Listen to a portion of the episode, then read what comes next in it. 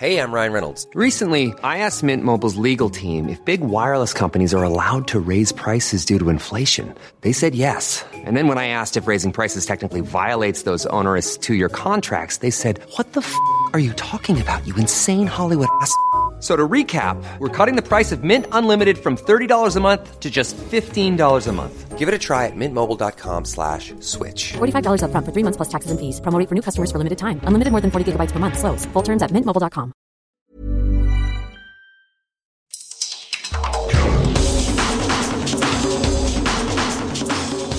Welcome to the World in Sport. I'm Vinnie Wiley. This week, Vanuatu's star volleyball duo to appear in a new documentary. A new Fiji Bati coach is appointed. Upgrades in PNG for the Under 20 Football World Cup. And we talk to Tonga's Olympic bound Taekwondo star. But first, tributes are flowing in for the former Fiji rugby international Seru Rabeni, who has died at the age of 37. Rabeni represented the Flying Fijians 30 times, playing at two World Cups, and for the Sevens team at the 2002 Commonwealth Games. The former utility back made his name for the Highlanders and Otago in New Zealand before continuing his career with the Leicester Tigers in England. Former teammate Eliesa Tanivula says he got a shock when he found out the news. Young fella, full of life, and I was uh, honoured to have played with him professionally in uh, New Zealand with the uh, Highlanders. You know, he was a team man. He thought of everyone around him, and um, he was cheerful. Uh, on the field, he, he was very. He loved the physicality. Been an honour and privilege to play with a, you know, with a man. And uh, just 37 years old. I think last year he was even considering, you know, a, a, final sort of comeback to try and make that World Cup squad. Yeah, I thought he would with his experience, and but he got into his business with transportation, which was going well for him. And the sad news. When did you find out? It was yesterday morning, wasn't it, that he died? Yeah, yesterday morning. Uh, funny thing was, uh, I was with uh, Josh Blackie, teammate as well from Highlanders, and uh, Hale T-Pole. We uh, we all sort of uh, played the same year. Zero in uh, in Dunedin with the Highlanders. Was he still playing in Fiji at all? Uh, he was involved in coaching for Naitasiria provincial side here uh, in Fiji. He was in Hong Kong. Met him the, uh, last year. Um, he was coaching and playing at a club in uh, Hong Kong. And yeah, I guess that was the last time we sort of got in touch. And yeah, back here, he had his business going and with his uh, transportation. Yeah, oh man, great friend, great mate, and uh, nice to know him. Elisa Tanivula, a friend and former teammate of Fiji Rugby International Seru Rabeni. Vanuatu beach volleyball stars Linline Matauatu and Miller Pata feature in a new documentary film that follows athletes from developing countries as they prepare for the 2016 Rio Olympics. The Melanesian duo are currently 17th in the Olympic rankings and need to reach the top 15 by the end of June to qualify directly for Rio. The documentary film, A Fighting Chance, also features athletes from Lesotho and the Dominican Republic. The president of Vanuatu Volleyball, Debbie Messer says it will screen at the South by Southwest Festival in Texas this week and at next month's Tribeca Film Festival in New York as they continue their quest to make it to Rio. The girls are currently ranked 17th in the Olympic ranking. They take the top 15 and we've got another 10 events to go. So when is that final cut-off date that you need to be in that top 15 by? The final cut-off date is on the 12th of June. And then if we're not in the top 15 on the 12th of June, then we'll fly Team 1 over to um, Sydney for the Asian Continental Cup final, where they'll be met by Team 2 of Vanuatu. And then we'll play in the Asian Continental Cup final with all the other top Asian teams. And if we win that event, we could go through to the Olympics, take the, the Asian um, Olympic berth. But if we come second or third, we then have to fly both teams over to Russia for the um, World Cup. If we come first or second from that World Cup in uh, July, then we take the last two spots for the Olympic Games. So it's a bit of a, still it's a very, very long, hard, expensive process. 10 tournaments to go between now and that cut-off date. I mean, that's only less than three months away, so that's quite an extraordinary workload it's a very extraordinary workload and it's a very expensive workload. We're still struggling financially to get to all the events, still having fundraisers here locally in, in Vanuatu.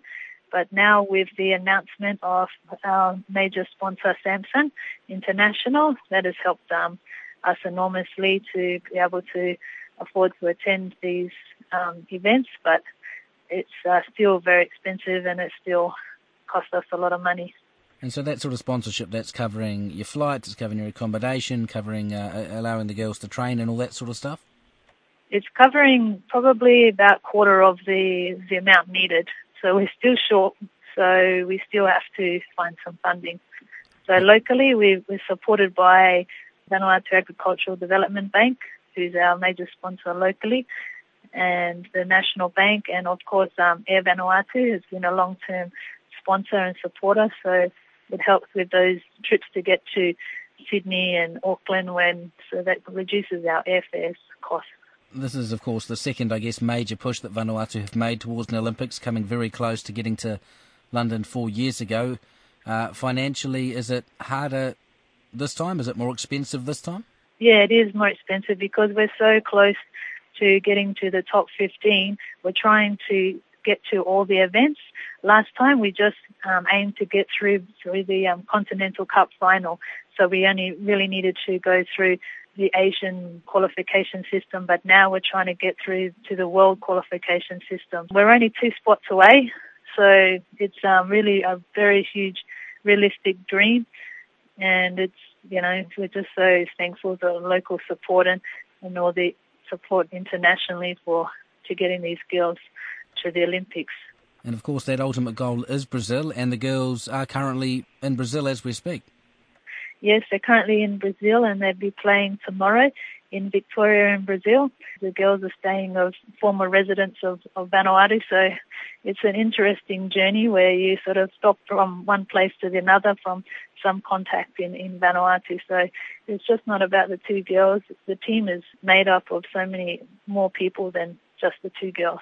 And now there's this documentary that's uh, coming out to be released at the uh, Tribeca Film Festival mm. in New York that they're a part of as, uh, I guess, one of uh, three uh, sets of athletes from developing countries. Uh, I guess all exposure is great exposure and it's acknowledgement of what they've achieved to date, but, you know, very exciting. Yeah, we're very excited that our story could be told to the world and can inspire others from other developing countries or other people that are in same situations as us where they don't have the resources, they don't have the support that other developing countries have from their governments and we we struggle ourselves. So we want to tell our story and we want to get other especially women that if they have a dream that they can achieve it and through all the struggles that we've been through, we hope that we can inspire more. That's the president of Vanuatu Volleyball, Debbie Masauvakalo. The new Fiji Rugby League coach Mick Potter says it's an exciting time to be a part of the Bati team and the international game. The 52-year-old Newcastle Knights assistant coach has been appointed coach for May's Pacific Test against Papua New Guinea and says he's keen to see the job through until next year's World Cup. The former Wests Tigers mentor assisted former Bati coach Rick Stone during last year's test window and jumped at the chance to stay involved. I helped him out in the, in the previous May test I think Rick wanted to uh, step aside for the next year. I think it was uh, being a head coach and and coaching the national team. He, he felt um, was chewing up a bit too much of his time, so um, there was an opportunity there this year to uh, to continue there. So I, have taken it up, and it's been really good to work with some of the young players in Fiji. I, I went over there uh, late last year and um, done some clinics and some coaching, and watched a fair bit of the teams playing, and it was a good experience. I, I liked it and enjoyed it, and just since being appointed. Yeah, and you obviously have a reasonably lengthy background there in coaching club sides, England and, and Australia, but I guess the international game is something different altogether, and um, yeah, it certainly seems to be growing in, in the last few years, especially.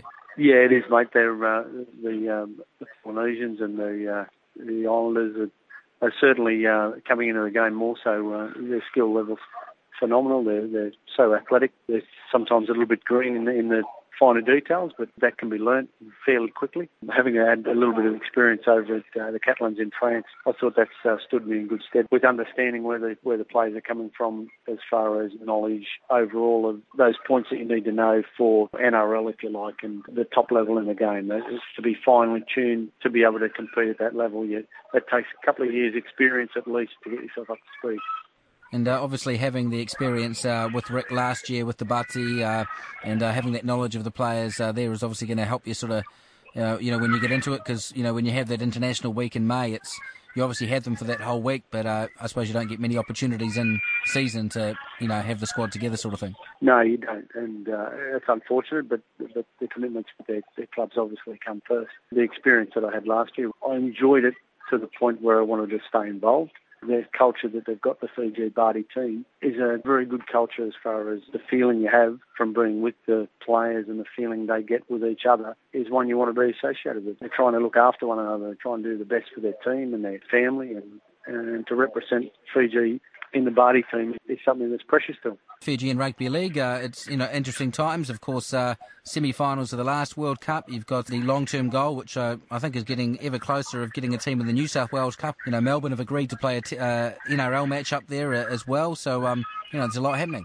There is, and there's been quite a bit of talk with uh, the New South Wales Rugby League and the ARL to get a team into that New South Wales Cup. I think it's getting closer and closer. I'm not sure whether it's been picked off, but certainly that would be a big step to having a uh, complete Fiji team in the Australian competitions. And it's only the second tier. It's virtually one step away from NRL. So having those players on show week in, week out, and having those players being able to compete physically with a, a lot of the squads of NRL, it's going to make them better, and it's going to make them better quicker and that's going to take them to another level. I would have thought long term.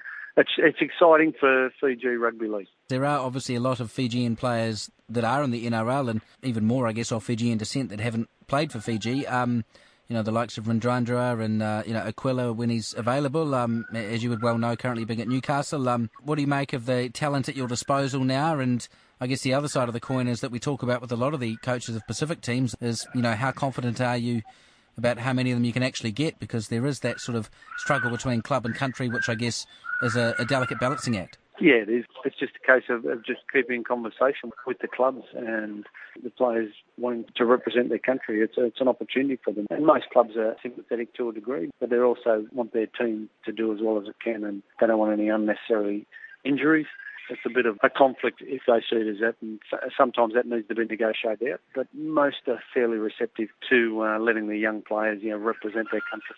So, will you have a chance over the next sort of month or so to, I guess, tap some shoulders and, and check who's available and who's willing to put on that jersey for May? That'll uh, unfold as, as time goes, as we get closer to the match. I'll start making contact probably in the next couple of weeks with some clubs about availability of players, and it'll all unfold from there. And it, it's it doesn't sort of unravel right, right up until the last week. And this is, of course, uh, at the at this moment, just for that one test against PNG. Are you um, keen to go on until at least that World Cup next year, or you know, how how does that all play out? I'll wait and see, but yeah, I'm certainly keen to follow it through. It, will be up up to the the Fijian Rugby League what they want to do there. But yeah, I'm keen to pursue it, and uh, I'll just see what happens after this test. That's the new Fiji Rugby League coach, Mick Potter. Rio-bound Tongan Taekwondo athlete Pita Taufatofua says he always believed he would achieve his dream of qualifying for the Olympics. The 32-year-old won gold in the over 80 kilogram class at the Oceania qualifying tournament in Papua New Guinea last month to seal his place in Brazil, and says the achievement has been a long time coming the dream started 20 years ago and, you know, my third attempt. It's been this accumulation of just a lot of work and just reaching it finally has been actually a, a big relief, you know, big, uh, a lot of weight's been taken off my shoulders and finally just realizing the dream is, I've never experienced this sort of uh, joy before. It's crazy. It's nuts. Did you always believe you would get there eventually or were there moments there where you thought, oh, I don't know? I had no doubt it, I'd get there. I just didn't know when. I believe that I was meant to not get there the first few times, and I was meant to go through the struggle. I was meant to feel the pain. My first shot at the Olympics, you know, I left New Caledonia in a wheelchair. That was 2008, 2012. I left New Caledonia again in crutches. I had a torn PCL. So I feel I was meant to go through that struggle to really appreciate it this time. I had no doubt it would happen. I just didn't know when. And uh, what is it about the sport of Taekwondo that draws you in? What got you into the sport and what keeps you going? I actually started when I was five, the self-defense thing. There's something about Taekwondo which is, once it's in your blood, it doesn't go anywhere. There's nowhere else in life I can experience the same challenge that Taekwondo gives me. You know, getting onto the mats, getting onto a, into a ring to fight somebody who you don't hate, and you know whose sole purpose is to you know kick you in the head, and your purpose is to kick them in the head. And the emotional set you go through going into that is just something I fear every time, but something I don't experience anywhere else in life. So it, it excites me, you know, being able to find those things which I fear and then walk towards them. And not only are you going to the Olympics for the first time, this is the first time that Tonga has ever qualified a Taekwondo athlete to the Olympics. So uh, that's quite significant as well. It's just really hard to stress how long it's taken and how much work it's taken. Not just from me, I'm just the tip of the iceberg. What everyone doesn't see is the majority of the mass underneath me, which is blood, sweat, and tears from everybody you know, friends, family, the Tongan community, the master, the other athletes that made it, the other athletes that didn't make it. You know, so from the, the other countries, they send athletes. They inspire me, and you know, the New Zealand athlete that I beat is actually a friend of mine. It took a long time for us to get here, but we did. And uh, your coach uh, Paula has said that he thinks now that you're at the Olympics, he reckons you can win a medal. Do you share that view? One of the things I learned from this this whole experience is that the only way to succeed or achieve anything is to have absolute belief that you will. I have no doubt in my mind when I get on the mats, I'm not going to leave anything behind. And I have absolutely no doubt that I'll be in medal contention. As soon as I stop believing that, there's no need for me to go to the Olympics. That's the Tongan Taekwondo athlete Pita Taufatofua. Venues for the FIFA Under 20 Women's World Cup in Papua New Guinea are expected to be completed by September, two months before the tournament kicks off. PNG were awarded hosting rights in March of last year. Matches are scheduled to be held at the National Football Stadium, Sir John Guise Stadium, and Sir Hubert Murray Stadiums in Port Moresby, and at Sir Ignatius Kilage Stadium in Lae. The CEO of PNG Football, Dimirit Maling, says venues are all there, but FIFA has requested upgrades to some of the facilities. Preparation is in full swing to make sure that the, the deadlines of making sure all the facilities are ready uh, for the tournament to take place. With the unveiling of the logo that demonstrates to the rest of the community in Papua New Guinea that yes, Port Moresby will be the host for the uh, Under 20 World Cup 2016.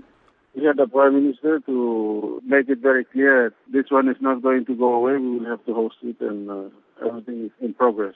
Yeah, you've got a lot of those facilities, of course, that were used during the Pacific Games. Do things need to be done? Yes, few areas within the facilities that have already been built need, needs to be upgraded as required by FIFA. The inspection team from FIFA has uh, identified you know, the areas need to be uh, improved. That's already been identified with uh, people on the ground who are responsible for that, which is the Sports Foundation. And so they're working on it. Training facilities are already uh, identified. Work has started uh, to upgrade the training facilities so we can have a proper and a decent uh, training facility, including uh, change rooms, and those have already started, yes. And so when are those upgrades expected to be completed? We're hoping that by September, all those are ready. That's sort of the final month to making sure that all that is in, in place. Certain works require a little bit more and certain works do not require. It's up to the people who are responsible here. Who's looking after that and, and, and who's paying for it? That's the government of Papua New Guinea. They are looking after both the upgrades and, and funding those upgrades. That's correct. Yes, the uh, Department of Sports and Tourism is possible through the agency of the organization, the Papua New Guinea Sports Foundation. Do you have any concerns that any of the venues or facilities won't be ready in time, or are you confident that, as you say, September is a couple of months before it kicks off, so you think there'll be plenty of time? From the discussions that we are hearing and uh, having, we, we should have the facilities ready prior to the games. Is there a time from FIFA, like a minimum time before the tournament starts, that things are expected to be ready by? I, I can't give you the details now because I, I'm not privy to that. That's the Chief Executive Officer of PNG Football, Dimirit Maleng. And before we go, Fiji remain atop the World Seven standings despite back-to-back defeats at the latest leg in Vancouver. Having topped their group and recovered from two tries down to defeat the United States in the quarterfinals, Fiji were beaten by South Africa in the semis and Australia in the playoff for third place. New Zealand beat South Africa 1914 in the Cup final, so Fiji have 106 points after six rounds, one point clear of South Africa, with New Zealand a further point adrift in third. Samoa claimed the plate title with an impressive 31-19 victory over the USA to record their best finish so far this season. And that's the World in Sport for this week. I'm Vinnie Wiley. As always, thank you very much for listening.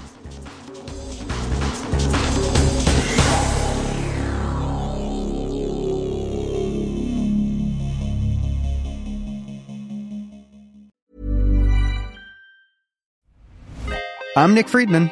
I'm Lee Alec Murray. And I'm Leah President. And this is Crunchyroll Presents The Anime Effect. We are a new show breaking down the anime news, views, and shows you care about each and every week. I can't think of a better studio to yeah. bring something like this to life. And yeah, I agree. We're covering all the classics. If I don't know a lot about Godzilla, which I do, but I'm trying to pretend that I don't right Hold now. it in, hold it And our current faves. And... Luffy must have his due.